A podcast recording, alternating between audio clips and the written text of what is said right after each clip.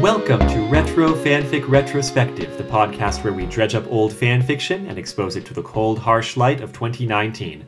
My name is Amato, and with me are. Tori. And Chris. Yes, Chris, thank you for coming in to fill in with Dom tonight. Yeah, no problem. I'm sorry, I said fill in with Dom. I meant fill in for Dom. Yeah, Dom is not also here. either of those things. Uh, yeah, you're the second in our three weeks without Dom, and um, we just needed some bodies to fill this space. yeah. It's good to know that I'm appreciated. What I said last week when I invited you, Chris, is what I appreciate about you is that you are familiar with everything. I try to be, certainly. Yeah. No. Familiar with like everything that we would ever be likely to talk about. Um, yeah, I mean, I mean, I guess we're all pretty well read geekery wise, right?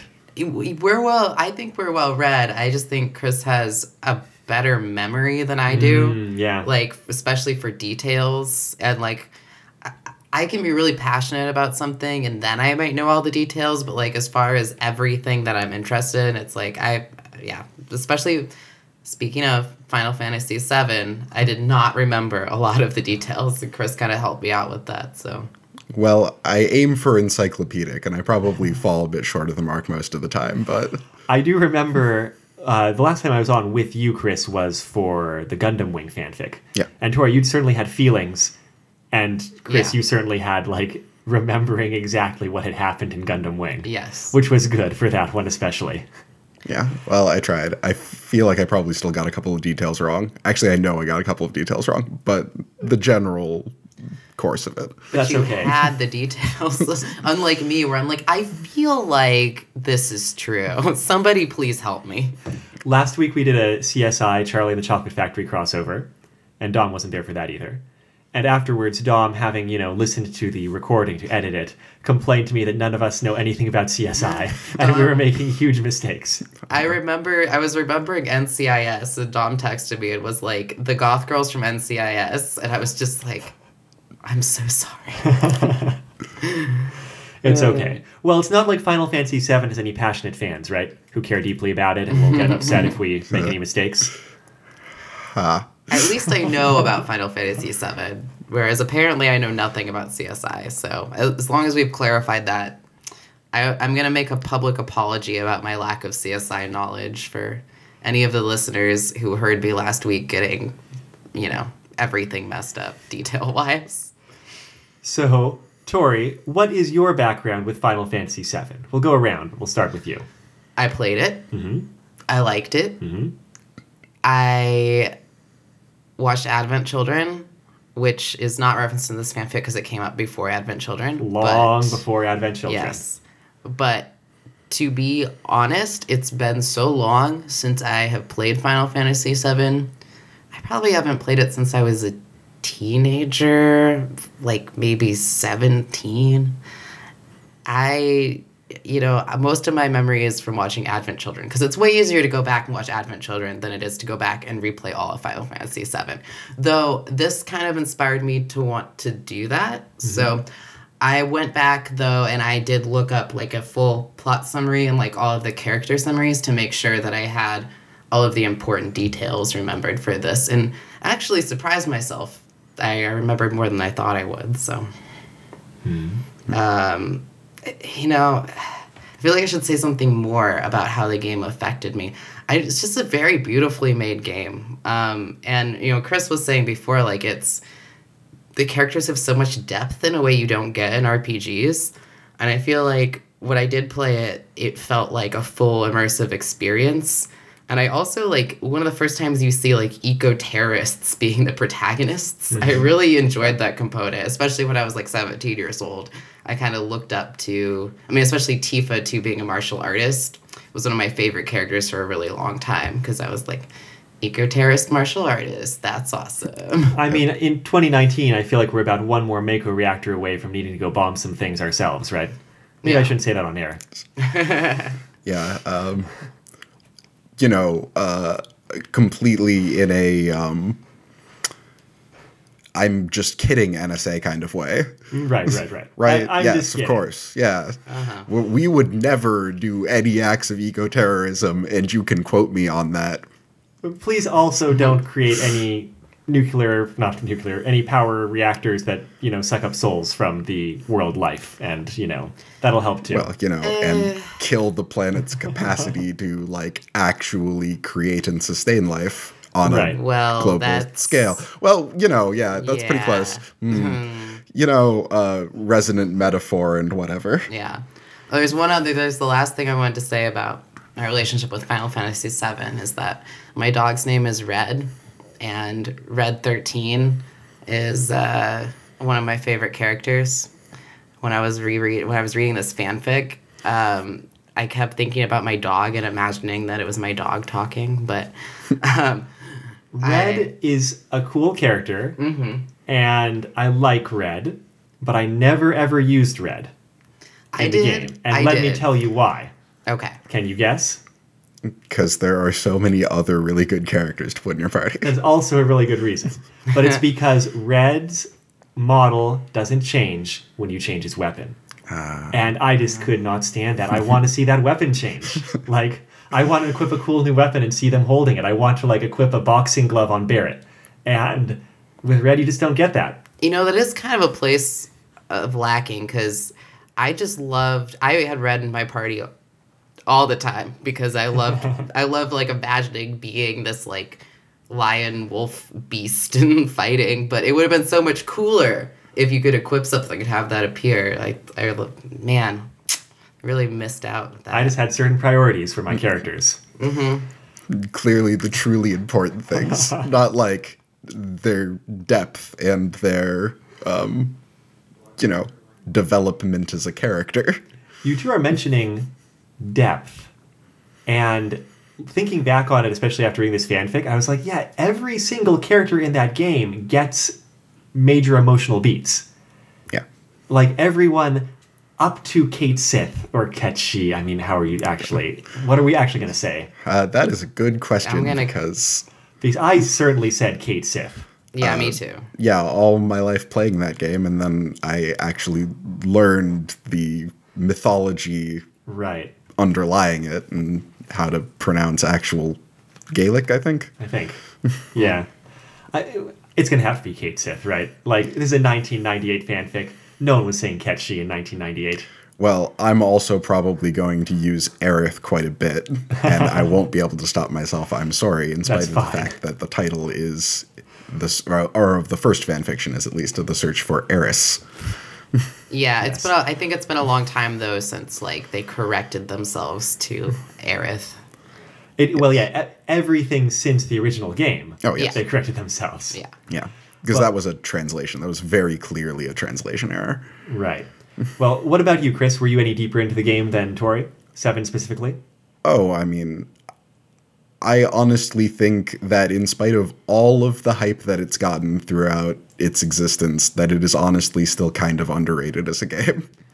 Uh, I was immensely affected by it playing it. I have played it through it several times. I've also watched Advent Children, played through the most of the rest of the compilation of Final Fantasy VII. I don't consider them to be quite as good games, but I still like them Um, and yeah, like growing up, this was one of those pieces of media that affected me on a deep level, and I have a lot of empathy with a lot of these characters. So, um, sort of, I gain a lot of my philosophy and the um, belief system that I've developed out of looking at how these deep characters in pieces of media that are truly well written interact with the world. So I, I definitely feel that this is something that is, or this is a piece of media that is important to me. Yeah, I mean, I played it when I was relatively young, too. We got it for the computer, which was a port that actually worked really well, which in retrospect surprises me, but like we never ran into any bugs or any problems, and the controls seemed fine and all that. Um, we didn't have a PlayStation. And when I say we, I mean my sister and I, because we played through it together at least the first time. I think I must have played through it again by myself at some point because I remember it too well to have just played through it once. Even though a lot of it is also just very memorable. There's a lot of Yeah. memorable locations and like memorable parts of that game, which is definitely part of its strength. Spending the first like whole chunk of the game stuck in Midgar and then like eventually leaving Midgar and you're like, whoa, I'm out of Midgar. You know, it's all ah, such really memorable design. Yeah, oh yeah. And yeah, there's definitely um having very interesting locations and having a very interesting world is is another huge advantage that this game had. Um like it's well written in a variety of different factors. Yeah, to me, it holds together like better than. Uh, I mean, I want to say better than a lot of the other Final Fantasy games. Those are all pretty well done Well, games. I But think like, you're right, like- what? Yeah. Do you do you agree or? I, I do agree. Like I don't know. I was just comparing it to eight, which we played also. Eight has cool things, but none of the characters, uh, not none of the characters. I mean, I've never thought about it in this sense, but I was just commenting how like every character in Final Fantasy VII is distinct and has their own distinct major emotional like m- parts. That's not the case in eight.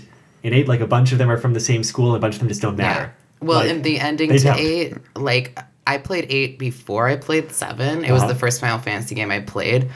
That ending just like threw me. I was like, and they all like went to kindergarten together, and like it's like this weird happenstance. I don't even remember it very well. It just it felt forced. No, that's not the ending, right? You're th- talking about Oh no, in the middle. But in the th- middle. I do Sorry. love how they have that huge revelation drop and no one ever mentions it again, and it's fine. It's like, oh, and using Guardian forces destroys your memory. I mean, to be fair, they do have a decent number of bits of foreshadowing, but you really have to follow them if you Yeah. want to like get that emotion. Like I can understand why people miss it, mm-hmm. but you do have like a bunch of hallucinations where you live the lives of people who have previously lived up until that point. Yeah, I, I think they were definitely working towards something in eight, but I also don't find the characters to be as like distinct as seven. So like not to rag on eight, it's not like a terrible game, but to say that seven had really standout qualities and like all of the qualities were standout. And Right. strong characters, strong world, strong plot, strong, you know, analogy analogies, uh, what do I want to say? You know, Metaphors? Meta- no, that's still not the right word. That's- Similes. uh, like, uh, um, you know, strong meaning to the game. Yeah, Um, yeah. There's a strong allegory. And I mean, I I will always love six, but I think I can take a step back and say six is not nearly as good a game as seven. There's some things I really like about six. I like I like the fact there's no main character, no one main character, and if there is a main character, the main characters are Terrace and Celes, and that's like the only time that Final Fantasy has not the only time. It's the only time for some time that Final Fantasy had female characters in the lead, and I I love the structure of like opening it up later on, um, but most yeah it, it's not as as compelling a game in a lot of ways as seven So I guess we can kind of definitively say that we're all pretty big fans of Final Fantasy VII. yes and I mean, I do want to jump into the defense of other Final Fantasy games a little bit here. Oh, because Well, we seem to be. okay. The They are all very good games, and I'm sure that we all believe that, but it seems a little bit like we're ragging on them a bit. I just want to make sure that that is clear. that is true i also love six i don't know if i love eight but i appreciate some things about eight mostly i, I never wanted to leave Balamb Garden. As soon as we left Balamb Garden i was sad. I, I wanted to work on the festival committee. That's what i wanted to do in that game. Well, eventually you get to take it with you. i do that was a great moment when suddenly there's- that's your airship Balamb Garden. Yeah. Yeah, no, I mean, uh, where I'm coming from is just that, like, I think all the Final Fantasy games are pretty well done, but Seven is just like, I think there's a reason it's so popular. I just think it's it's really, really knitted itself together. That being said, it's been a while since I've played any of the games, so I'm not gonna, uh, I don't know, uh, be too mean to any of them. I, I think they're all great, but Seven just stands out to me, I guess. all right who's going to defend final fantasy 2 I haven't played it. That is one of the like Yeah. two Final Fantasy games that I have not played. I nobody's, should. nobody's though. played it I, I mean, I like all of the other ones. Like I like Final Fantasy. Like even uh, the the dated qualities of Final Fantasy One being a very early RPG, it still has It's pretty some cool very as an early interesting- RPG. Right, it like has incredibly interesting plot when it does have plot. Well, it's also got pretty cool systems, honestly. Um, Oh, yeah, yeah. Like just the fact you get to choose your party, and then also the capabilities of your party change halfway through if Yes. you if you do that quest, which you do. Well, and you know who doesn't? I know, like unless you're really Well, you know, at the time it was kind of like one of kind. yeah. So I mean, you know, it, it was Brooks. part of a genre. Like it Yeah, doesn't, doesn't create Dragon Quest, but it was just like a really cool early JRPG Yeah. for sure. I mean, true, guess but it, it had a lot of elements that differentiated itself from Yeah. all of the other things that were around at the time. For sure. Well, Like anyway. blatantly stealing Dungeons and Dragons monsters, which I gotta say, Oh, yes. I approve of. And they've been doing it ever since. All a right. little bit. Well, we are not the only Final Fantasy fans or the only Final Fantasy VII fans. If you weren't around in the 90s, Final Fantasy VII was a really big game that uh, was extremely popular. And it produced some fan fiction. And some of the early fan fiction that was like noticed by fans was this series that we're diving into today, which is just called Frank Verderosa's FF7 Internet series from circa what is it 1998 That's what they the um, publisher said on Right. the fan Yes. fiction publishing of it. we are re we're reading it on fanfiction.net where it was posted by another person because it's been off the internet for a long time. I i didn't track down the like original website. It might be available by wayback it probably is. And i probably should have done that because it's almost certainly against the fanfiction.net terms of service to post somebody else's story and you know could go down at any time. But uh, same with archive of our own it is definitely against the terms of service but somebody has posted there as well uh, you can find the link to the current fanfiction.net postings at bit.ly slash rfr series. And this is a series of eight stories. We are reading two of them.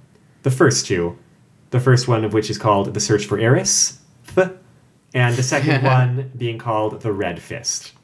Just to clarify, it's not called the search for Eris. Aeris. The. it's called the search for Aeris um, because I guess this was before people knew that it was supposed to be Aerith. So there you go. It, it was. it was before everything. It was like after the games. Yes. To be fair, and not to like spoil anything or anything much about the fan fiction, but you know, like we also have the fact that Tseng is dead in this fan fiction, which is another sort of translation error that came through in the original script. Oh, is that right? Wait, what happened to Yes. saying So it's you know, Tseng gets is like lying unconscious bleeding in the temple of the ancients when you you go there Okay. and then later on there is a line which i mean like i can understand why people thought Tseng was dead because elena says um holds you responsible for i think the line is something like um her boss biting it or something like that like Uh, something yeah, like like very why. obviously um implying his death Uh, which is just not which is not just not a good translation If it was biting it, that is directly stating his death. Yes. Biting Right. it does not mean being. oh no it was offing him i think Off- but yeah, yes no, that's- still very in English, obviously that means killing. Yeah, that means killing someone. But like, so the trans, what was it translated from? Like, I it was mean, more like Relate to us, the Japanese. Yeah, Oh, yeah, jeez, I don't. you know, that's not what I don't meant. know the Japanese. um, it was something just more like him having been beaten up or defeated okay. or injured. You know, like that Ah, is. so there's probably something about him being defeated, and it was translated to be some sort of slang that meant Wounded. he- yeah, he died. Interesting. Um, I didn't know that. Yeah, No, I didn't know that either. yeah. That's why a lot of people were confused when he shows up alive in Advent Children, but because they only played the original and they never got the Oh yeah, I guess he does. yeah. I just, I, I don't know if I ever even thought about that. I can't find the original Tori. Japanese, but it sounds like uh, in some old threads, people were saying, "Oh, you messed up, like messed up my boss." Would be more like a more good translation. I could speak to it directly if I could find the Japanese, but I'm not going to put in the time. Yeah. That being said, it was kind of uh, the translation of Final Fantasy VII. Is it been retranslated at any point? Because I feel like they kind of need to do that. I don't know because So it's generally really good. Yeah. It's generally quite good. And then every so often, it will be very bad. and I'm not entirely certain why. It I feels think- like editors miss just miss some things. Well, the I, I don't know about seven, but if you're talking about ones like six, you know, the weirdness is partially because they had like a very small number of translators working on a really harsh deadline. They just had to pound it out. And I would not be surprised if it was like the same thing for seven. I, like how much editing happened, I don't know. Yeah. I mean, I'm just musing here, but I know that was a thing with like some of these old game releases. Yeah, that's what I was thinking. It's like it's not like the you know the translators did a bad job. It's just it was very common for people to be trying to pound out these translations really quickly, and a lot of times that resulted in like slang being translated in really weird ways, or like trying to Americanize it in a way that like didn't necessarily make sense to Americans. So I mean, to some Just extent, you always have to work around that. Good translation isn't just transliteration, it has to Mm-hmm. involve some amount of interpretation. Yes, as someone who has translated a Japanese visual game, visual novel badly, I can attest to that. Um, but we should get into the the story probably because we we could talk about Final Fantasy games probably for the entire time we have available to us yes, and not actually get to the story. this is again Frank Verderosa's Final Fantasy VII Internet series. It's from fairly shortly after the games were released, and so it was a relatively big name in Final Fantasy VII fanfiction for a little while, which explains why it didn't really need a name, except just like this guy writing a series. Maybe it wasn't even originally intended to be a series, I don't know the background. The first story is called The Search for Aeris, and how perfect is it that the first story in this is about bringing Aeris back from the dead? Because there were so many rumors about like how you could revive Aeris or prevent her from dying in the game. It's like, oh, get everybody up to level 99 and then get 99 tissues and um, eat them. I don't know. and of course, none of them were true. Can I just say it to you Like this, considering all of that, I do think the story is done pretty respectfully for the subject matter too. You know, because like it could have been very um, corny, I guess. Yeah, I mean, that said, like, not to wear a hat saying Murphy or anything, but uh, Aeris's death or Aerith's death is very important to the plot of Final Fantasy VII, and I can understand why a lot of people want to bring her back. She's a great character, and you definitely feel the loss. And in fact, that sort of attests to why it's important that she's dead and gone for good, Right. Because you really mm-hmm. feel the loss, and Yeah. that's especially important to Cloud's character development. even gameplay wise, it's so affecting because there's no other character that fills the gameplay role she had. Like, no one gets anything as good as Grand Gospel. Nobody's like quite as strong of a magic user out of the box, you know? Yes. Anyway, so, right, so the fanfic. Yes. Uh, we start with Barret, who's the mayor of Corel. Coral? I go with Coral. I'm Coral. not Coral. sure. I- I'm 'Cause not sure either. None of well, I mean, these actually probably were pronounced at some point. I always listen to Japanese, so I'm not entirely sure if their English is, is Koedu? I don't know. correct. Uh, but yeah, this is like how many years post game? It's kind of hard to tell. It doesn't seem like it's No, that. they mention it's been it's a couple Okay. years, it's a few years. I don't. Yeah, I don't remember. It's enough that they're they've gotten their lives on a new track, but not enough that Cloud has moved on from Aerith's death. So, and Yeah. Barret is the mayor, and that when I told Chris that, you're like, how? What? yeah, I, I initially heard this from uh, Tori before I started reading, and I found it a bit of an oddity because that doesn't particularly seem like the sort of job that Barret would really do well at. He's sitting behind a desk, you know, like administration stuff. That's not really. Yes. I, I guess the the rules, like the laws, the bylaws of Corel, Coral, must just be that you can only lead if you have a gun for an arm, and so their options are just really limited. Well, I will say that I kind of like this as like a video game opening, or like especially as like a, a sequel fan fiction where it's like I've settled down after my life of adventure. And then he's sitting at the desk and he's thinking, "Wow, I really wish I had some adventure." And then, of course, adventure happens. Then a So- dame walks in. Yeah, right. Like I just like the tropiness of it. It's just kind of funny. It's very tropey. Yeah. It- I mean, I mean, fair, but the whole him sitting down and being like, "Man," I think there's there was one line in there that sort of resonated, didn't r- quite match with the character as far as I understand him. Um, is about yeah he had responsibilities now and couldn't take off and leave everything on some whim like he used to in the old days.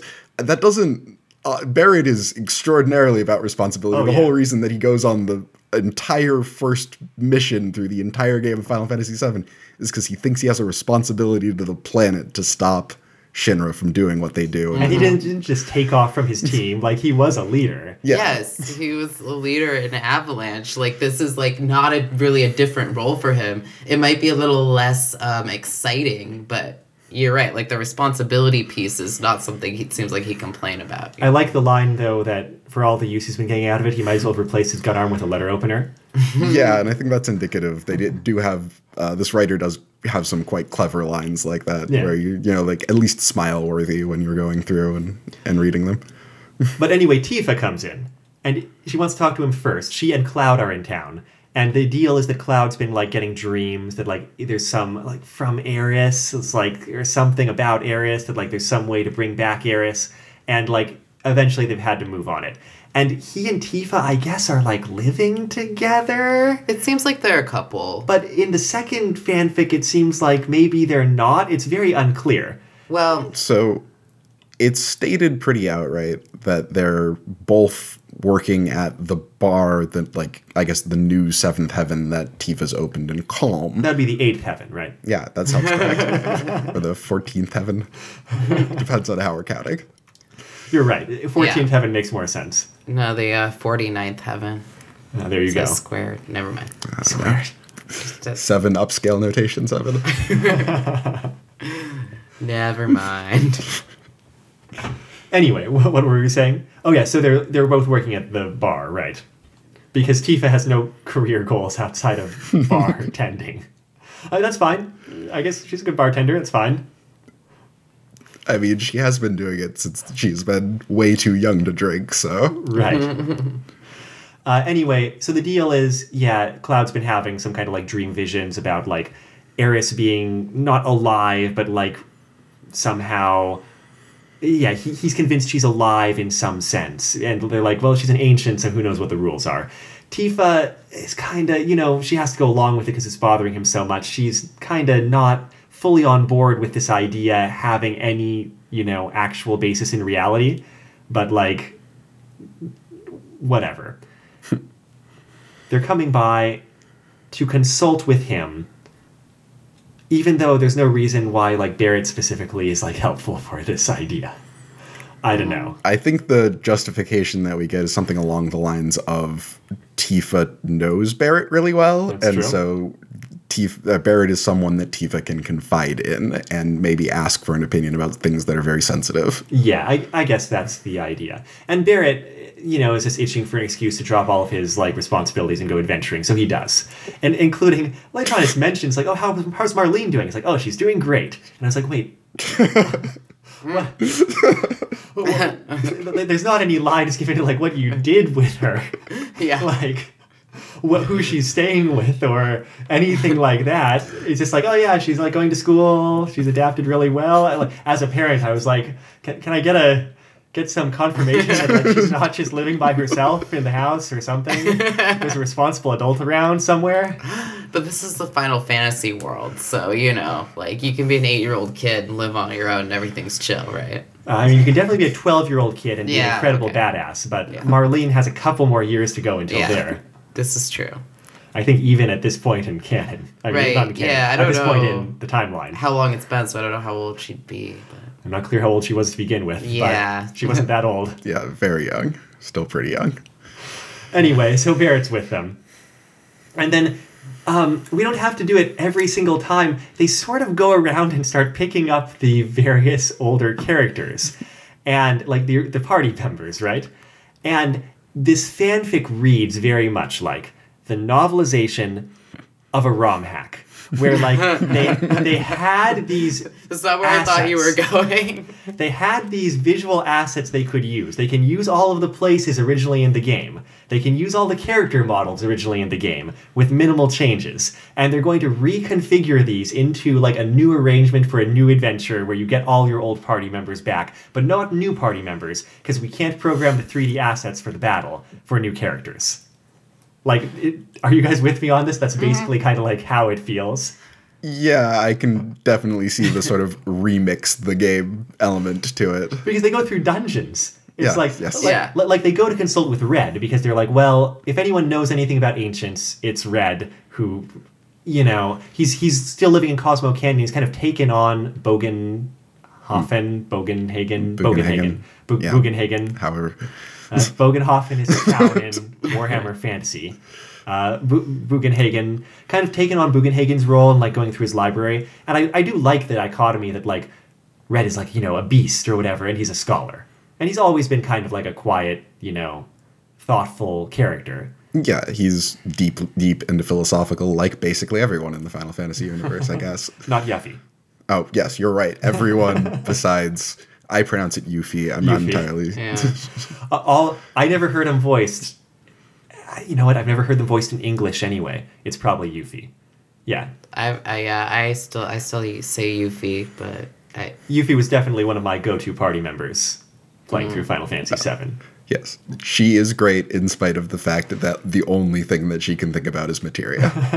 yeah, she's kind of funny though, I, and she's funny in fan fiction too. Yeah, so she is. I, I actually was like the point where like it's funny that you say a ROM Hakamoto because maybe this is like where I was trying to get with this idea. I kept feeling like it felt like the gameplay, but Yeah. then there were parts like the fight scenes where I was like, this doesn't quite feel like the gameplay. Like it doesn't, it doesn't. It goes back and forth. A lot of the time, it feels like the gameplay. They use specific Yeah. materia. They use Right. they use specific limit breaks, but I kind of thought that was classy because they're not named. yes, It's like I agree with this. It describes Yeah. every time a limit break is used, they don't name it. They don't call it a limit break. Even though even in Final Fantasy VII in like the tutorial room they have like those kids and it's like, oh yeah, I'm using a limit break, and I always thought that was charming too. But I think in the context of this fanfic, it's nice that they don't do that, and it's just like, oh, he did this really cool thing, and I'm like, that's Climhazzard. Or like Yeah. Yeah, that's Grand Gospel or whatever. Like Yeah, they like don't fully go um all the way towards like abstracting themselves from the game. They definitely make it feel like kind of like you're playing the game. But there's um the part that made me feel most like I was playing an RPG, like maybe not Final Fantasy 7 in particular, but was when Yuffie comes running in and takes them on a side quest. Yeah. It's a lot of side quests. It's Yeah. like going to Red, they have to do a little side quest to like go under Cosmo Canyon because he needs to retrieve a certain book that like is talking about. I, I forget the details. It's like for, I forget what's in the what's in Bugenhagen's library originally and what's in this book that they need to retrieve from an old storage area. But Red tells them about the existence of this something materia. What's it called? Krista. Uh, crystal material. Crystal Yes. materia. I wanted to say crystal materia, but Yes. I was reading Steven Universe content and I was like, am I just thinking of crystal gems or something? Yeah, it's the crystal materia, but you know, maybe it is a crystal gem. Could be. in disguise. Maybe all materia is just waiting to form holographic hard light bodies and walk around and eat hot dogs or whatever. Because that's what the crystal gems do is eat hot dogs. At least one of them yes. does. Anyway, Anyway. Uh, crystal materia, which it is said can revive an ancient. Revive ancients, which, okay, that's that's cool. I, I didn't actually think ancients were that biologically different than humans, but I guess th- it's kind of canon that they are, though. I guess. So yeah, they're they definitely have different capacities than humans. They're Right. like a different species. We get at least that much, and it is quite vague. They certainly look human, and there is some implication that humans are like their long descendants from some of the the Cetra that like broke off. Right. What Etc. we get is that they're an ancient race, Yeah. right? Like that's kind of that's basically all the information.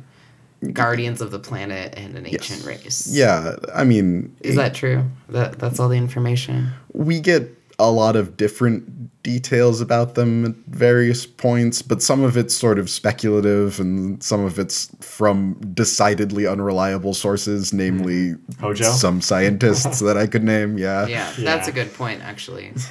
Well, they find out that the crystal materia was taken by Shinra and should be in Shinra headquarters in the ruins of Midgar. And then they have more fetch quests because they need to go retrieve their materia. And I do kind of like everything about this Wutai side trip. First, that all their materia is being held by Yuffie. Because- yes. and I can totally just see that where like she would kind of insist, right? You don't need this anymore, right? You don't Yeah. need any of it. Well, and then when they go to get it from her, well, first of all, the first thing she does is trick them into, Into doing another side quest. Doing another side quest for her to uh, pass one of her ninja skills training things with their father. Yeah, she's like, But- I need these herbs to save my father's life. And it's like, no, actually, Yeah. she was just Yeah. supposed to retrieve them herself as a test. But I she's mean, scared of heights. And she had yes, to climb. I mean, to be fair, that came off as a bit mean even for Yuffie, but I like I Mm-hmm. respect that she is sort of devious and and willing Yeah. to like play tricks on people to get what she wants. But I mean, to be fair, the whole like stealing the party's materia in the first game was like a very like desperate emotional play by her Yes. in order to save her nation from being destroyed. Right. Yeah.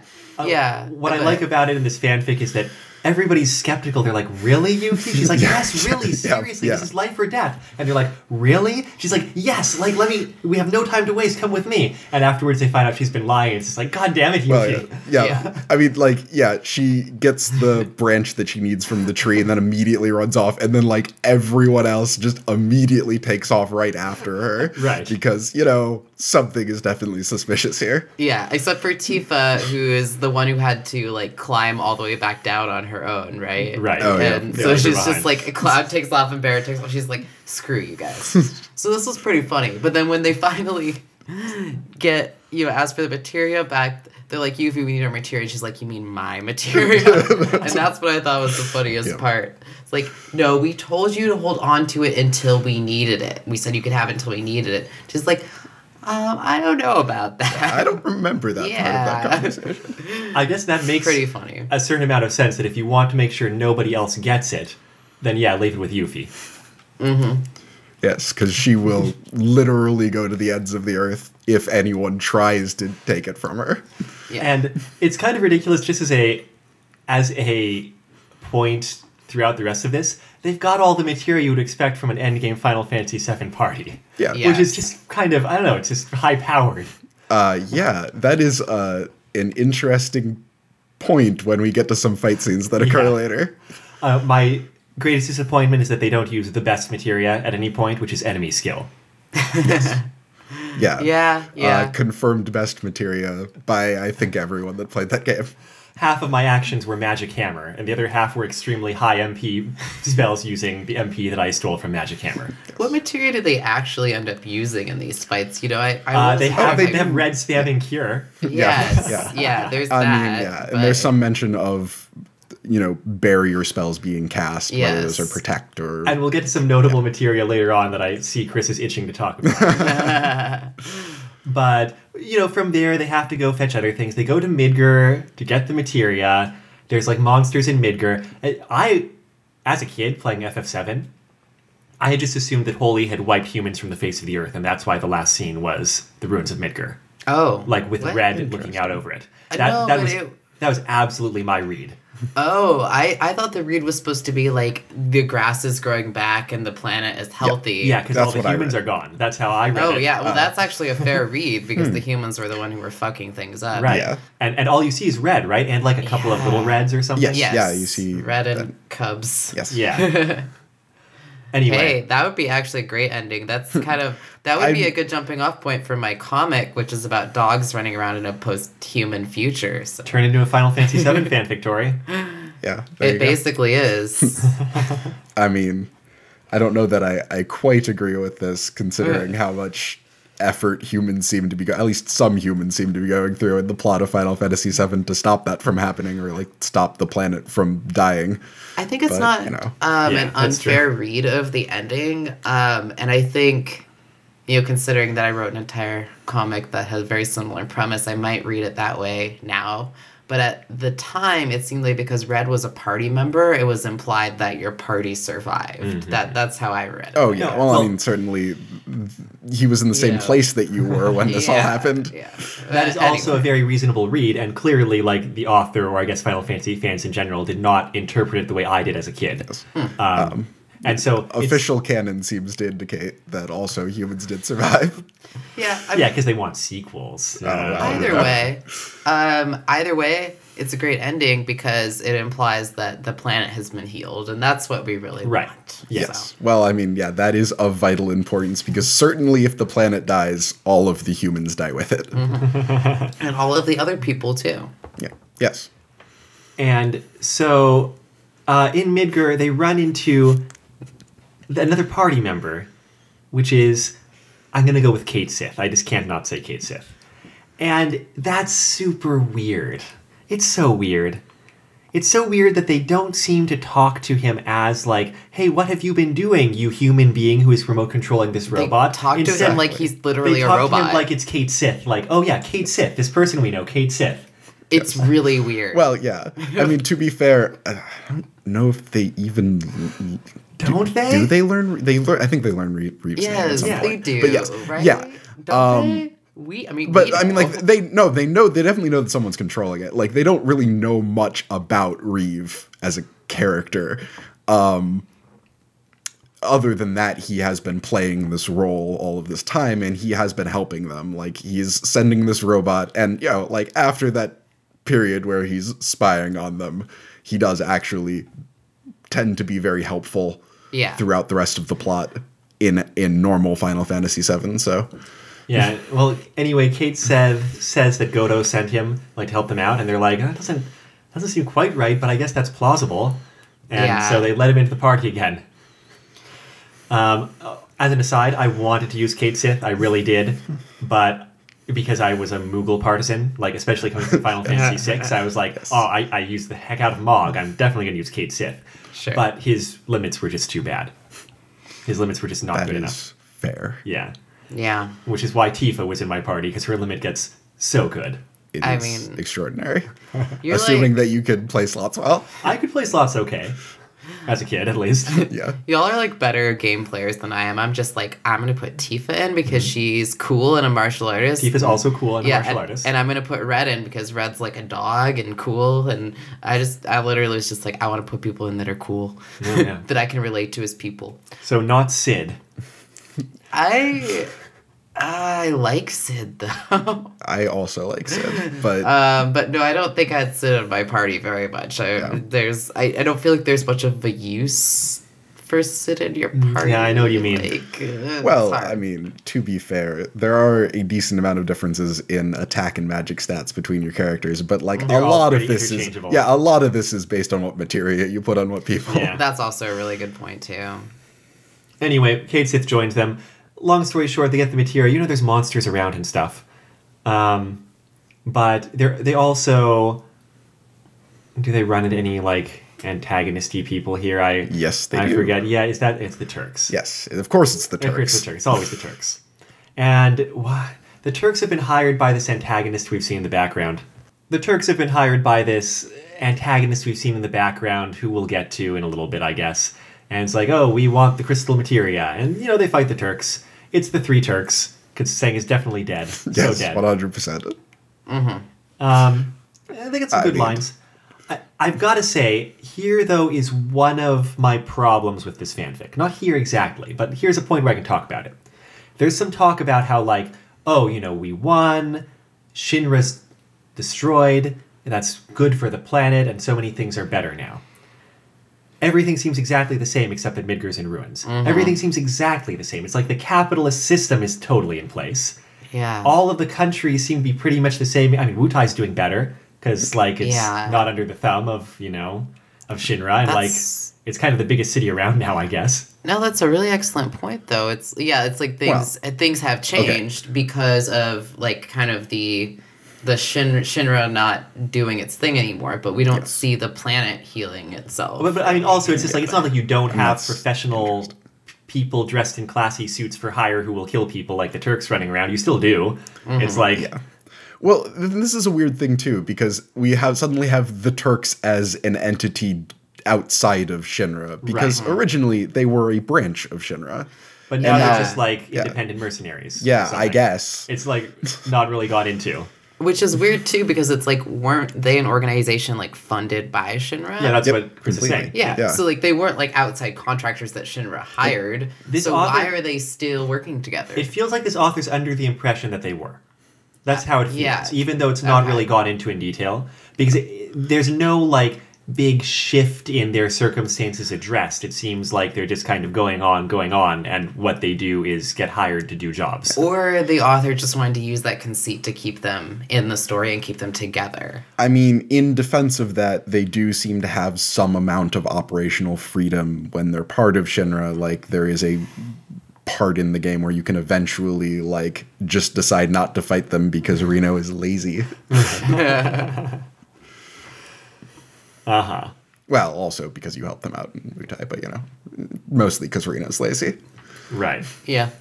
Um, And I guess the fact they don't get into that speaks to I don't know if, whether you call it a strength or a weakness of this fanfic, probably depends on your perspective, but the author is really concerned with keeping things moving. Things keep moving. At no point does this like stop into like any kind of navel gazing or like long exposition background.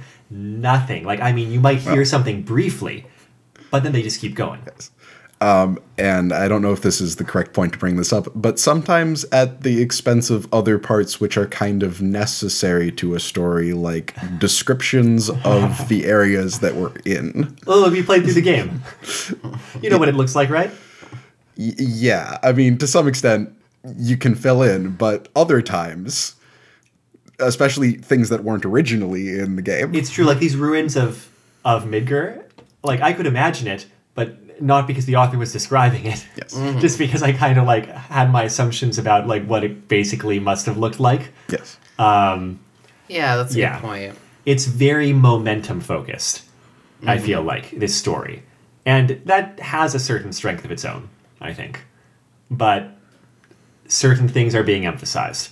Um, we should probably move through the plot points a little faster because things go, things just keep on going. There's so many things that happen in Yeah. the story. Yeah. It, it- although to Well- be fair, where we go after Midgar uh, doesn't have a lot of plot content to it. Is that Costa del Sol? Uh, it's Junon, Oh, right? Junon. Yeah, well, they have to go fetch the the submarine because they know they're going to have to go underwater, and it's Yeah. another side quest. Lots So of that's side it. but quests is I but like I think that this one especially felt because uh, they they go to get the submarine Mm-hmm. and they are stopped at the gate by some guards that say the new mayor of Junon uh, has said that no one can Has get into the it yeah and, like, exactly. yeah. Um, and so the new mayor of Junon like Is directs jerk. them to doing a uh, job where they go A into fetch the, quest. Yeah, yes, Yeah. it's- it's just a fetch quest, and um, it's dubious whether they should actually be doing this. Yeah, and they- they don't really go into like really questioning this mayor's motives, which seems very unlike Well, the party. they're fetching him the plans for a Mako reactor from an approved Yeah. Mako reactor. yes, I didn't exactly. really see. I agree with this, and, and the funniest part is like it's kind of preceded by Barret going in there trying to use his fluent influence as the mayor of Corel, Uh-huh. like before that, and it doesn't work, and then they have to do this.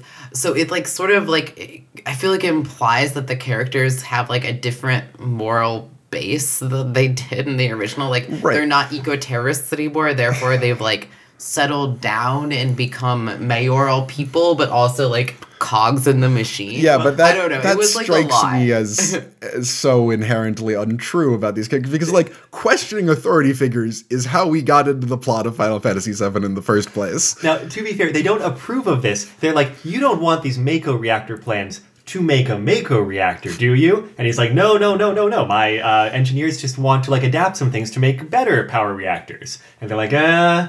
And then like, as they're as they're doing it, they're like, well, you know what? If he builds a Mako reactor, we're just gonna come fuck this all up. We're, we're going to wreck his shit if he does. So, like, sure, get him the Yeah. plans. And I think part of the story is that the driving thing is Cloud is increasingly more distressed Right. by having dreams of Aerith and like feeling like she's Responsible for her death. Yes, but feeling like she's calling out to him and wants him to come and resurrect her.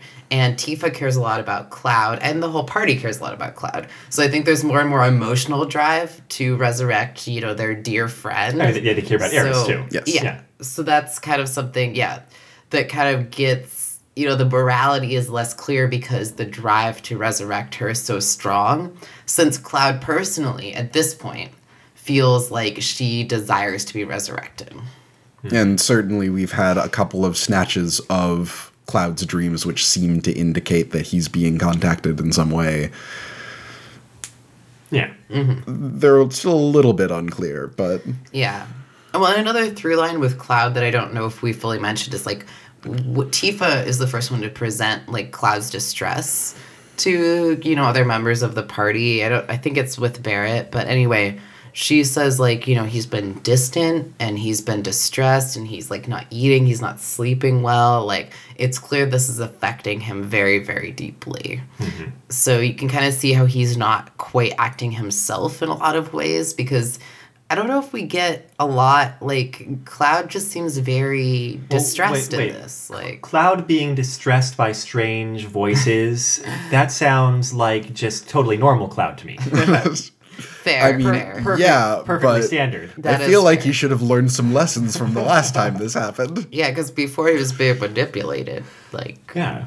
but anyway. Yes, before he was being manipulated. Yeah, well, anyway, let's go on to this fanfic. Let's see where it leads us. At Costa del Sol, we get introduced to another villain, which is Grand Moff Tarkin um, from Star Wars. It's a crossover. Okay. Uh, no, okay, I'm not going to keep that up. It's it's a guy named Tarkin. Um, it's not Grand Moff. Isn't but it that's- spelled differently too? I don't think so. T A R K I N. Isn't that Oh, it? I thought it was Sounds An right. in this. no. Oh. Although um, spelling names inconsistently is a theme of this fan fiction at some points. Oh my gosh, it is. It's so weird. Uh, we will get into that Okay, in the sorry. second Yes. part. Yes. Let's continue. Um, actually, his name is Tarkin. You know, from the Japanese. so so anyway, he's another ex-soldier, and he's like a protege of Sephiroth's, and he kind of so actually, yes. I think it is implied that he is one of the Sephiroth copies. Oh no, you're right. He is. He definitely Yes. is. You're right. He's one of the numbers. He's got a oh. he's got a tattoo. Although I like that interpretation of him being a soldier a little bit better because I if I recall my plot of Final Fantasy VII correctly, the copies of Sephiroth outside of Cloud. Cloud were basically mindless. Like Yeah. they were subsumed by the will of Sephiroth. He would have to be another But- super special one, but it's not really gotten Cloud's into. not actually a copy of Sephiroth. He is in the sense that he's been infected with Jenova's cells. Right. But like he was misled to believe that he was a copy, but then he's Well, infected with his cells. it seems like- Geno- sorry, Jenova, her, I guess, is the pronoun for Genova. I, Yeah, I don't whatever. think it The has a calamity. gender. It- Yeah.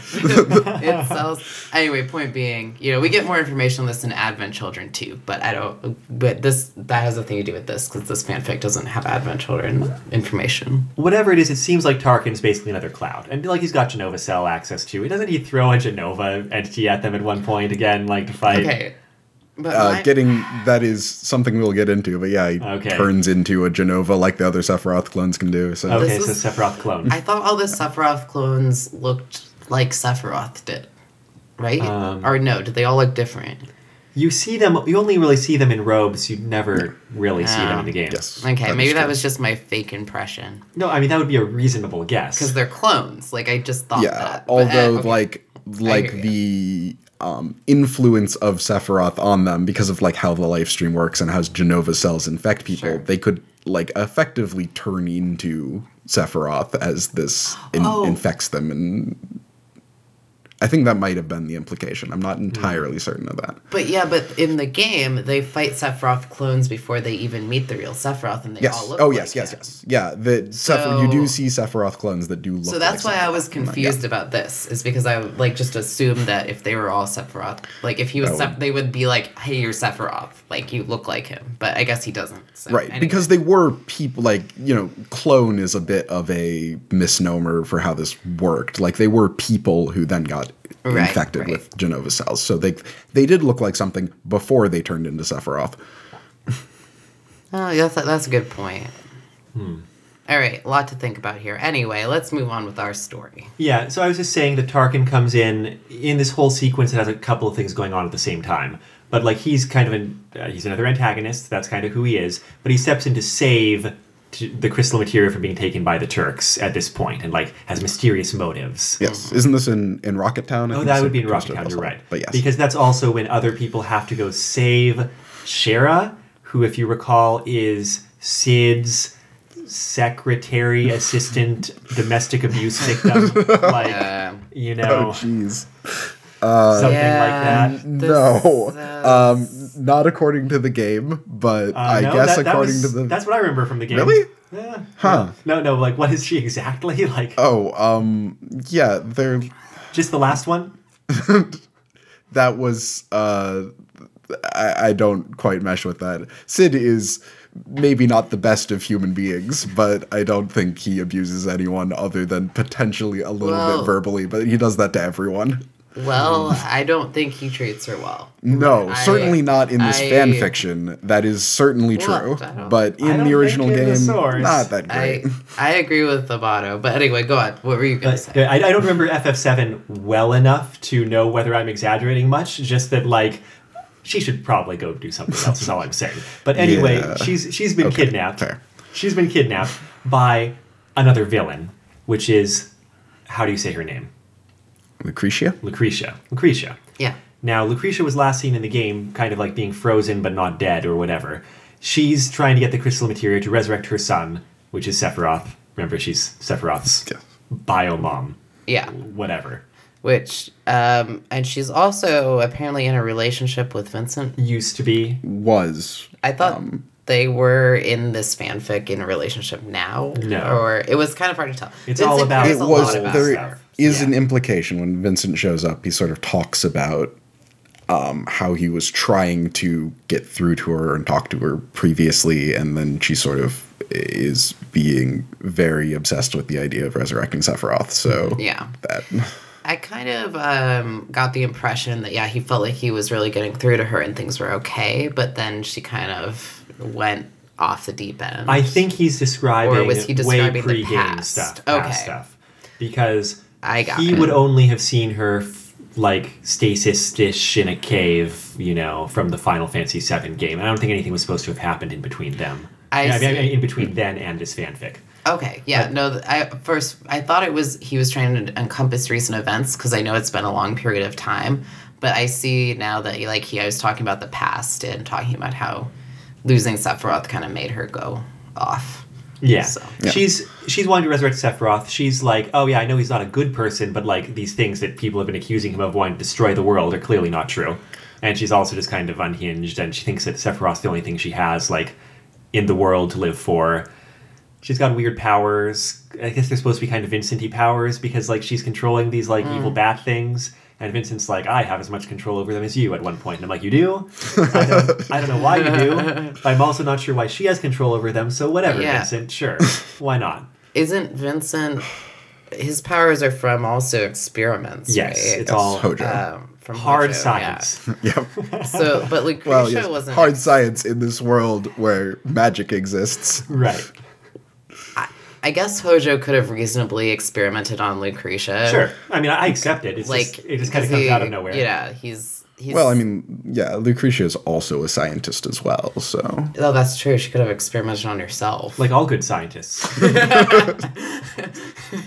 That's how you know you're serious about science.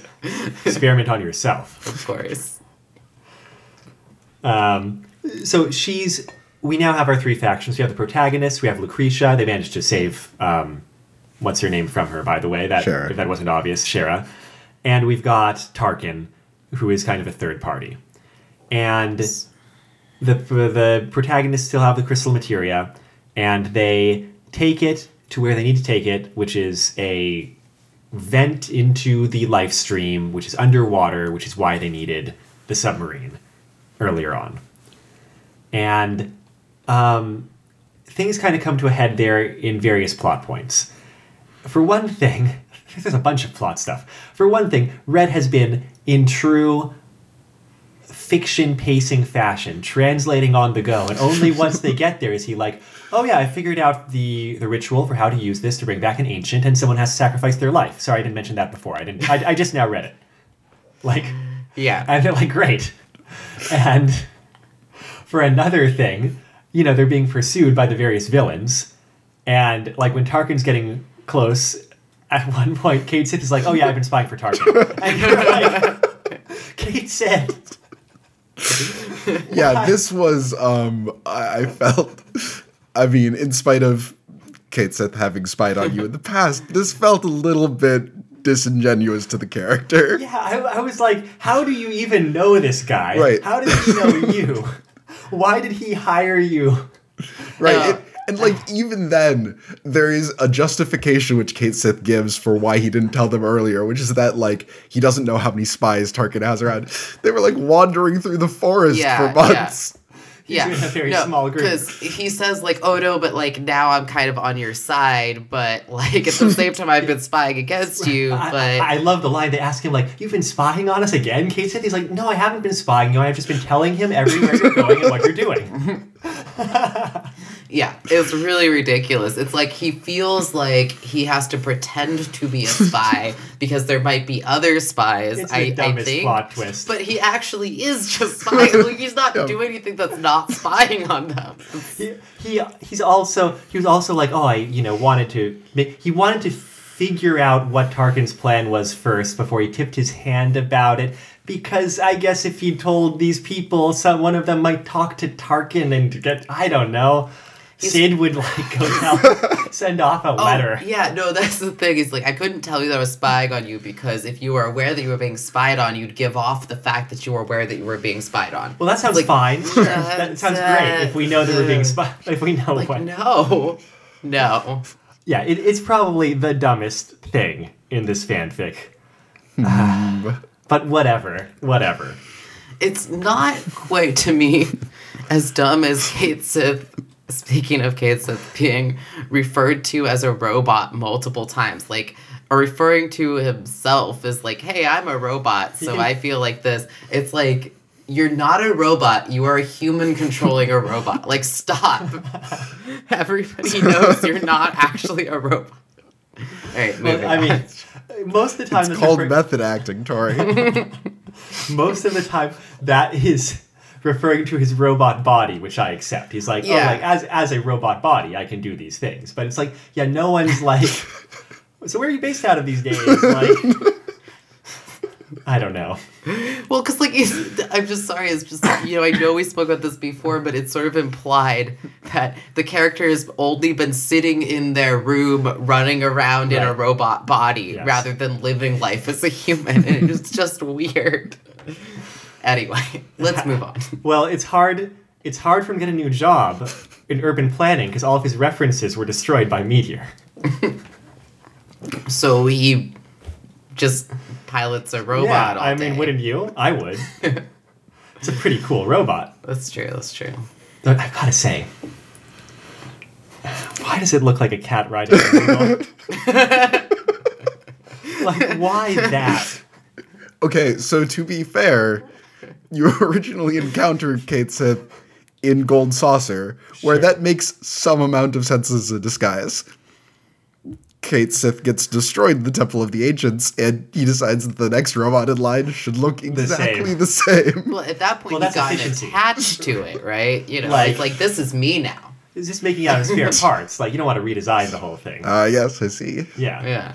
clearly. Also, no, also, now- hiding in Gold Saucer was clearly the best place, best play to make here.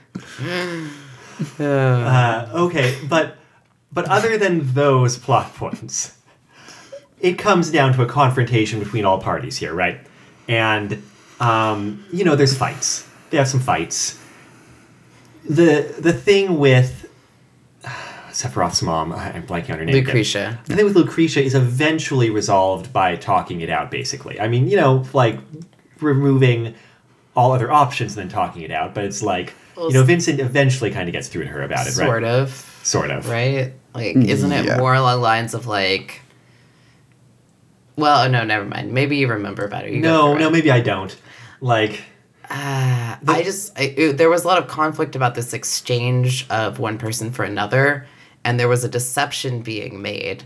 But there were multiple parties involved. Like Lucretia wanted to resurrect Sephiroth, but Tarkin wants to resurrect Sephiroth, but he wants Cloud to do it. right because he the- wants Cloud to exchange. So he wants the- the Cloud thing- to think that he's resurrecting Aerith, and therefore exchange and actually get Sephiroth. Yeah, There's and, also and the, the relevant material, the that relevant information, minds. right? The relevant Yes. information that Yellow. Cait Sith gives Yes, that would have been very useful to know earlier is that Tarkin has a materia called influence that lets you plant suggestions in people's minds. And like it's not they describe it as as opposed to manipulate, you don't just like control them and have them do a thing. And apparently it seems to take a really long time to work usually, even though it doesn't really work right now. But that's how he's been planting visions of Aeris in Cloud's dreams and getting him to do all this stuff. Yeah, so- Right. And it's also stated at this point, uh, which I have a bit of a problem with, that this is what Sephiroth was doing to Cloud throughout the plot of Final Fantasy VII. Yes. Yeah, I mean, using it was this supposed- materia. It was supposed to be the biological connection, though. Like, you Right. know. It's yeah. I, I think that that sort of dirties the plot of Final Fantasy VII a little bit mm-hmm. because I think it's important that it is like just a pure battle of wills between Cloud and Sephiroth that mm-hmm. sort of resulted in this, and the idea of like them sort of being two sides of the same coin, sort of being like biologically connected through Jenova's cells is important to that process as well. So- Yeah, I agree. to Yeah. the relationship between them as foils. Yes. For the story, I completely agree. Though I do like, you know, um, though I don't like the author bringing in the the influence, the yellow materia, uh, and and trying to extrapolate that back to the Final Fantasy VII plot. What I do like is that there's still kind of a battle of wills in in this materia. Like Cloud is able to fight against the influence of the materia through a certain sense of will once he's aware of it, and so is someone else. I believe he. F- I don't remember who. Oh, I. By the way, I just glanced at the fanfic. The conflict with Lucretia came before they came to this underwater Mako cave, and so. Okay. down here it's just conflict against Tarkin. Got it. and it, part got of that is a big fight scene. And here's where the materia really gets busted out. It's like Tarkin spamming Ultima. You know, Red is using like spamming Cure and stuff. They're using the materia. Yes. And they also pull out Well, Knights of the Round. Yes. Mm-hmm. So it's canon that they spent far too much time racing chocobos, probably while there was a big meteor hanging in the sky, Yep. in order to get this thing, right? That is definitely fanfic canon. Breeding chocobos. Well, I mean, it was really important. In fact, getting all of the material was really important. you have no idea. right. And um, they they beat him with. I like that's how they end the fight is by Yes, doing ultimate yeah. end, and like you get a text description of like what happens when you do, you know, when you do ultimate end when you use Knights of the Round, Yes. including everything fading to black and then all those Yep. big figures, and you know, it's kind of totally silly, but at least it's kind of totally silly in a like fun way, I guess. So, yeah, I get that part of it. Like, I, I'm okay with the summons being canon to mm-hmm. the, the, like, actually what goes on in Final Fantasy VII fights. But what I find a bit weird about this is, like, how it works on a power scale level. because there's like this sort of implication, especially in the fights leading up to this point, that there are some like dire situations that they get in, and they don't pull out like any of the really big, powerful materia in any of those cases. Right.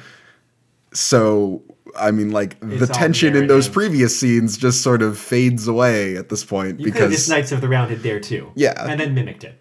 yeah, And then mimicked that. yes, Yes. and like you know, what about eight times cut and like all of the other weird, you know, like uh, the full enemy skill materials that I'm sure they all have.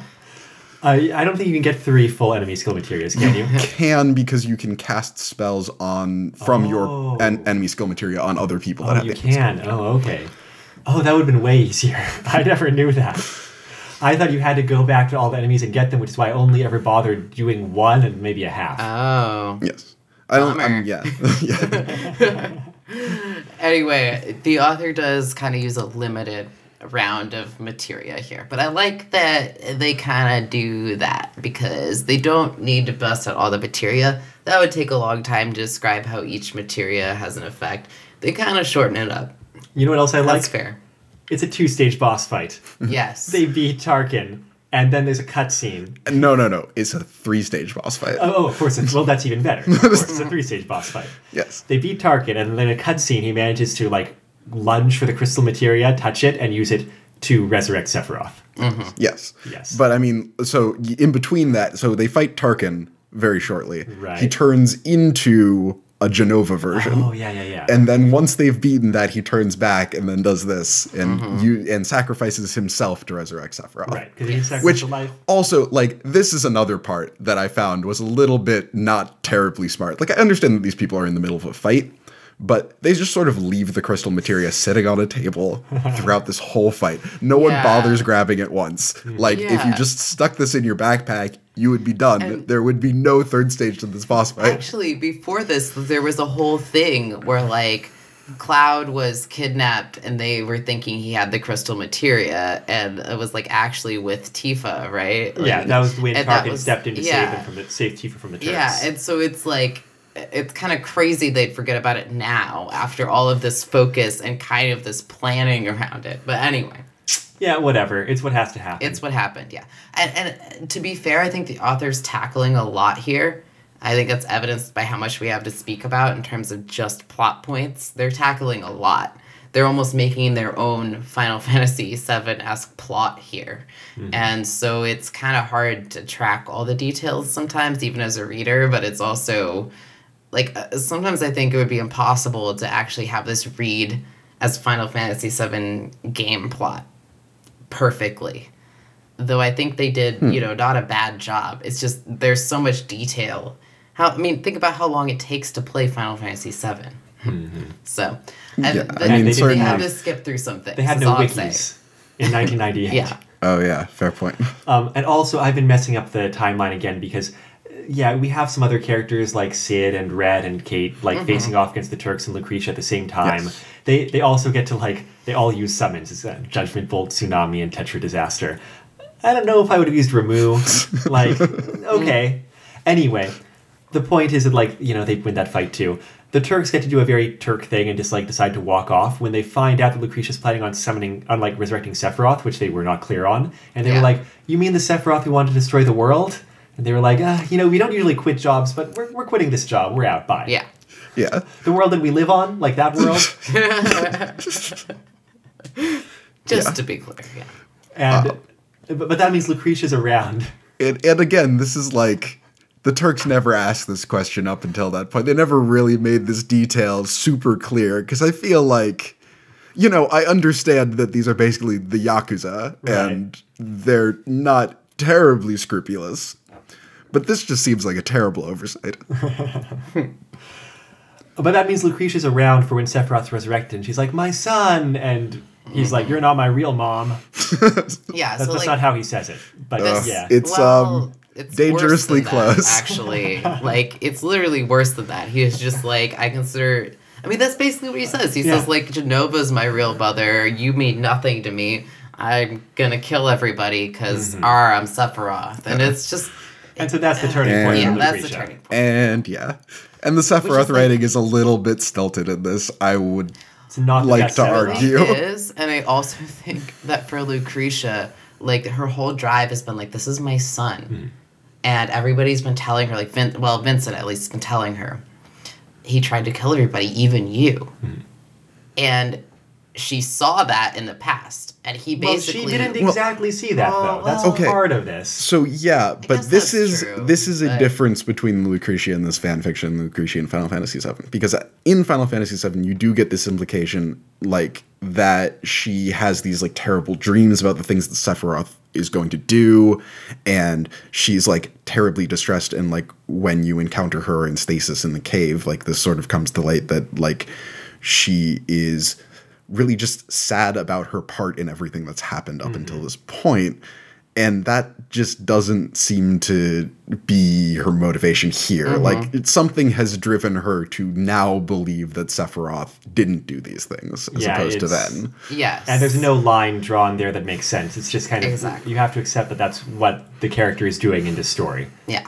So it's sort of like a repeat. Like she sees again how terrible, you know, he actually is in real life and realizes her mistake.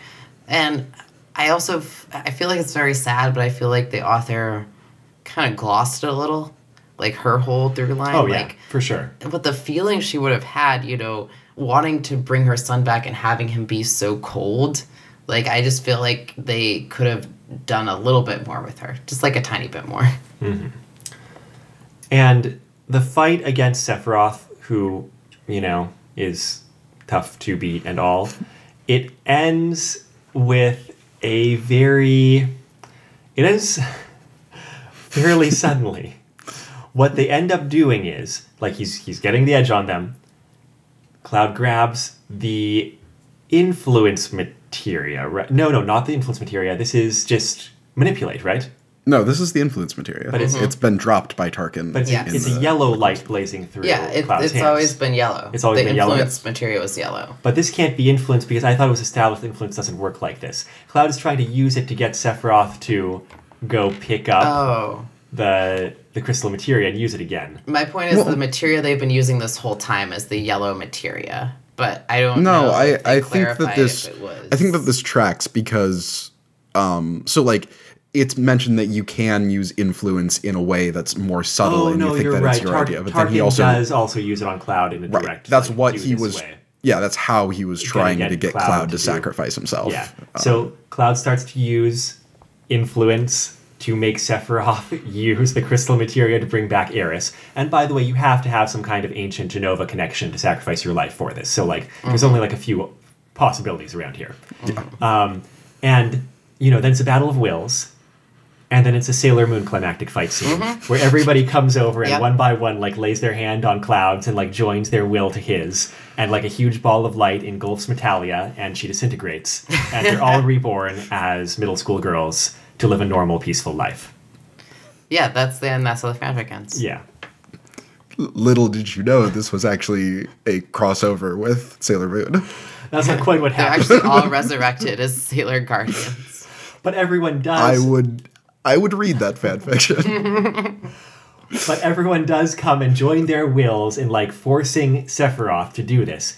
And of course, Lucretia joins in at the end. She's like, "I love you, but you've been very bad." Which is, Which is so That is- such a weird thing to say Oh, when you're killing your son. I mean, Not that there's an unweird thing to say when you're killing your son, but yeah, I mean, I'll What? try not to do that at all. But yeah, good luck.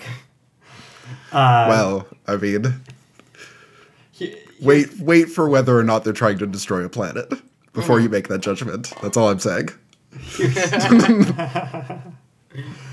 and they force him to do that. The light flares, and Aeris is back. And here's the thing: Aeris is back. There's like five lines. Yep. The fanfic ends. Yep. It's like here's the last few lines. Um, when the light faded, Cloud looked up immediately, eagerly. The first thing he noticed were green eyes, but these did not glow with the mark of soldier. These were kind and tender, surrounding by you know, that's a that's just a mistake. Surrounding by Aeris' delicate features and long brown hair. Aeris, he said softly, hardly believing it. She smiled and stepped down out of the circle of light. Fully clothed, I assume. it's not mentioned. Yeah. It's good to see you again, she said, looking around at them all, not disoriented at all. Well, her eyes are surrounded by her face, so hopefully her body is surrounded by her clothes. I'll be damned we did it, Barret said. He turned to look at Yuffie, who was still holding hands with him and Rude. They all hastily dropped hands and looked away from each other. Cloud and T foreshadowing a future romantic triangle. No, no, no, not at all. Cloud and Tifa walked up to Aeris, still holding hands. Cloud turned too, faced the others, and took Aeris' hand with one with his free one, smiles on all their faces. Mission accomplished, he said triumphantly. Let's go home. yeah. The end. No falling action. No. I would expect Yeah. an epilogue. And Really there's not weird. an epilogue. There's not, but also this author wrote so many stories. I wonder if they were just like, oh, I'll saving deal it. with that Yes, later. and start on the next but one. it That is, did, that is true. it did end abruptly, and that that is a criticism of mine. Is it ended abruptly.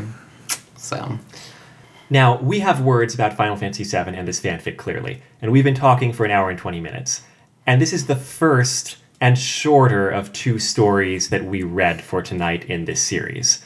So I'm making a executive call here that we're going to split this into two episodes. And so, before, and I mean, we're just going to keep talking about it tonight, uh, you know. don't give it away, Amanda. But we got to keep through the mystery. magic of video ed- or audio editing, We will sorry. just withhold content from it deliberately. That's what I'm saying. yeah, like responsible content creators. Exactly. so, no, what I mean is, we need a couple of final thoughts about this specific story to wrap it up. What did we not like about this story specifically? Like this first story that we read, The Search for Aeris. What do we think did not work well?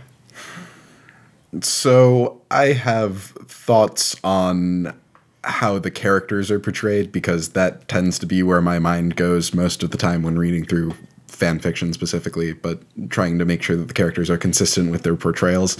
And I think there was definitely a range in which characters were portrayed well and which characters were portrayed poorly for the most part. Um, as far as well, I think that a lot of Cloud's thoughts uh, came through pretty um, close to how the character acts in the game. You do get a lot of sort of like Cloud thinking through things, which like Cloud being very introspective is like just sort of how he does, and he will. Um, you know, like be very terse about uh, subjects. Like he will sum up his opinions about things very, very quickly and very shortly. Uh, and he'll also have just the same sort of oddity in like this sort of avoidance of cliches or like this avoidance of things that people might normally say because he's sort of arriving at the ideas uh, through a different vector like deriving his philosophy from scratch and saying things like let's mosey or um, yeah Takes a very specific philosophy to say let's mosey. I agree. I think Cloud, I would also say Tifa, Red, Yuffie, all maybe Cid, all seemed and the Turks some of the time seemed pretty on point and like kind of really enjoyable to read.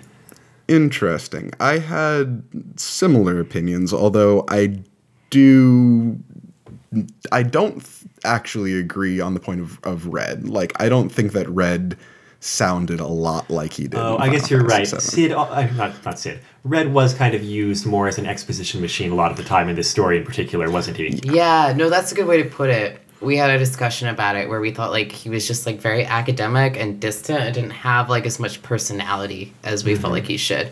But you know, we also talked about how like it's hard to read some of the personality with you know the little information. The like the some of the characters in Final Fantasy VII have less dialogue. But this author's extrapolation of Red as an academic just felt kind of weird to me. Mm-hmm. Yeah, and I mean certainly he has some very academic qualities to him. He lives in Cosmo Canyon, which is this place where he is surrounded by all of this history and knowledge. Um, but also on the other hand, he is very like passionate and uh, willing to state his opinion very directly, rather than sort of being um, more this sort of verbose character who is just like a font of exposition that we sort of get in this, which is, seems Yeah. a bit away from the original character interpretation. And then that also, obviously, we've complained about people like Cait Sith and Lucretia, and I mean, Sephiroth's not written very well. Yeah. Um, to me, it's that they're all kind of written in a very limited way. And you pointing out that Red's used mostly for exposition points to that flaw for me is that like characters are kind of used for a goal in the story. And I kind of think that might be the author just running out of um, either space or ideas, basically. They had to use Red for exposition because they didn't have another vehicle. And they had to shorten all of Sephiroth's lines into like very basic things because they were running out of I don't know time or energy to complete I the story. mean, That that's kind of um, where I see it. on one hand i agree with you but on another hand like the actual script of final fantasy VII is not as long as you would really think that it is because video game scripts have to be very concise with the way that they're written Not Planescape Torment. unless you're Planescape Torment, wherein, yeah, uh, I mean, some of it, uh, uh, honestly, a surprising amount of that game is actually voice acted, but oftentimes you will just get walls of text thrown at you. Oh, yes. And that is a lot easier to write than things that are going to, like, be displayed as dialogue, and you're going to have to go through whole dialogue trees for. Right. um, yeah. In addition to mischaracterization, I would say that I think the structure it's kind of amusing sometimes. The kind of like fetch questy like questy nature of the story, but it's also just not. It's not great writing. It's kind of a weakness of this story, I think. Yeah. I mean, some of it to me did feel driving enough, but I feel like by the time we were getting to getting uh, plans for a Mako reactor to get access to your submarine, we were definitely deviating a bit from good storytelling. Yeah. That being said, Positives. I yeah, I do I do think this story kind of felt like playing an RPG and I wouldn't necessarily say it was specifically like playing Final Fantasy cuz they were like but regardless, it felt like playing a game because you have your side quests. And when the characters come in, they feel like how those characters came in in Final Fantasy VII. Is just, you know, um, the hope for more characterization is, you know, that that's a thing. But honestly, like it was just fun to read it as if I was playing through the game, and maybe even like playing and seeing these characters for the first time would make it seem more like playing through the game. I really liked how it felt like the world was being explored and the quests were being had and even the fights were like here's where the materia come in or you know etc I, I felt like that was very strong Yeah, it was fun to come back to these characters again and this world again and kind of a similar tone adventure. Um, and I'm sure if I had just been playing Final Fantasy VII and there's like literally nothing more to do and like I'm desperate for this content, this characters back in 1998, I can see especially how it would have been like, you know, a big draw. Yeah.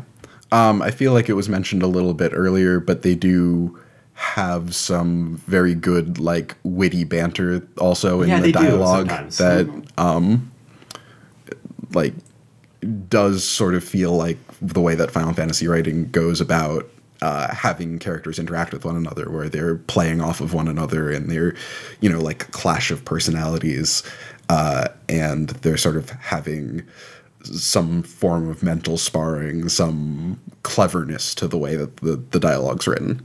Um, and, I, and I think that was written pretty well. Um, also, and I think this is a really minor thing to mention, but I was really struck by like there were a couple of scenes early on. One of them was in when they went back into the caves of Gi to get um, A book. the books. Um, and one of them was when they were in Wutai in the chapter after that, uh, you know, climbing up the mountain to get leaves for Yuffie.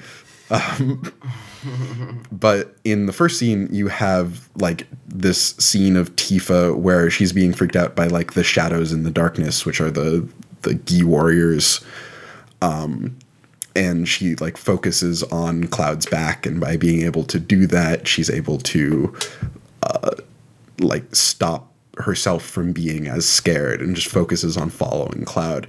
Yeah, we get a similar scene in Wutai where um, she sees Cloud climbing up to the get the branch for Yuffie, uh, and he can't quite get it there. So he says, "Someone else could climb up, and I'll boost them up." And uh, Tifa says, "Okay, I can do that. I saw exactly what you're doing. I was paying enough attention, and she was like paying enough attention to what Cloud was doing while he was climbing that she can climb up like much faster than he did because." You know, like this sort of those sort of scenes really spoke to like the reasons that Tifa looks up to Cloud and the reasons that that is really advantageous to her character um, the way that she follows Cloud and the way that she like empathizes with Cloud and thinks of Cloud. Uh, and I thought those scenes were really effective to me because they sort of like enforced the metaphor of the way that this character thinks about the world and the way this character acts and why it's useful to them. The author states in some of the notes that Tifa's like his favorite character, and that I think comes through with the attention that's paid to her and like her thoughts and characterization. Yeah, it was a strong characterization of Tifa for sure. Now, this was episode 59 of Retro Fanfic Retrospective. The Search for Aeris, which is the first episode, or first story in the Final Fantasy VII Internet series by Frank Verderosa. You can find a link there at bit.ly slash RFR series to the copy on fanfiction.net at the moment. Next week, we'll be coming back with the second story in the same series, The Red Fist, with more of that Final Fantasy VII tangents that you've come to expect while listening to this episode right now. So you know like 90% of the content.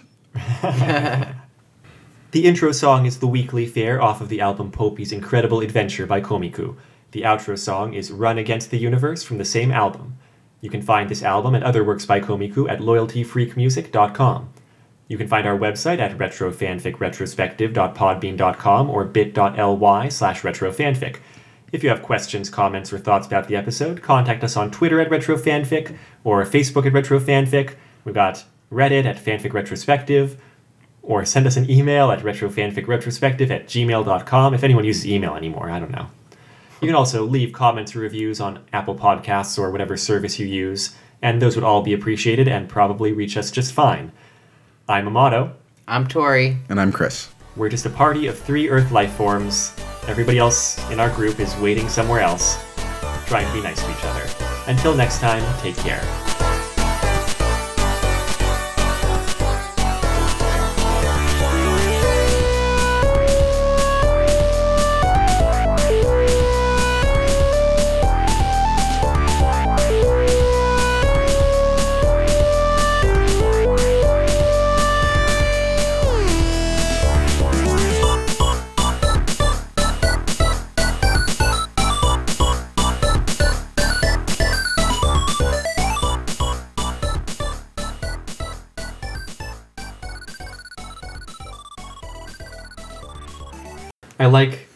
In you know all these old translations those lines that like will never get changed in an English translation because they're too iconic. Oh yeah. Like And- Spoony Bard is oh one yeah. of them. And and I mean to be fair, like people find that odd and funny, Mm-hmm. but it's it's totally in character. It's a wonderfully well written line It's because great. Tellah is like this uh, crotchety old man who has an extremely large vocabulary Yeah. and a willingness to utilize just obtuse words at people. And I don't know if they have translated retranslated seven for like the re-release just now, but like there's no way they changed some lines like golden shiny wire of hope or like yes.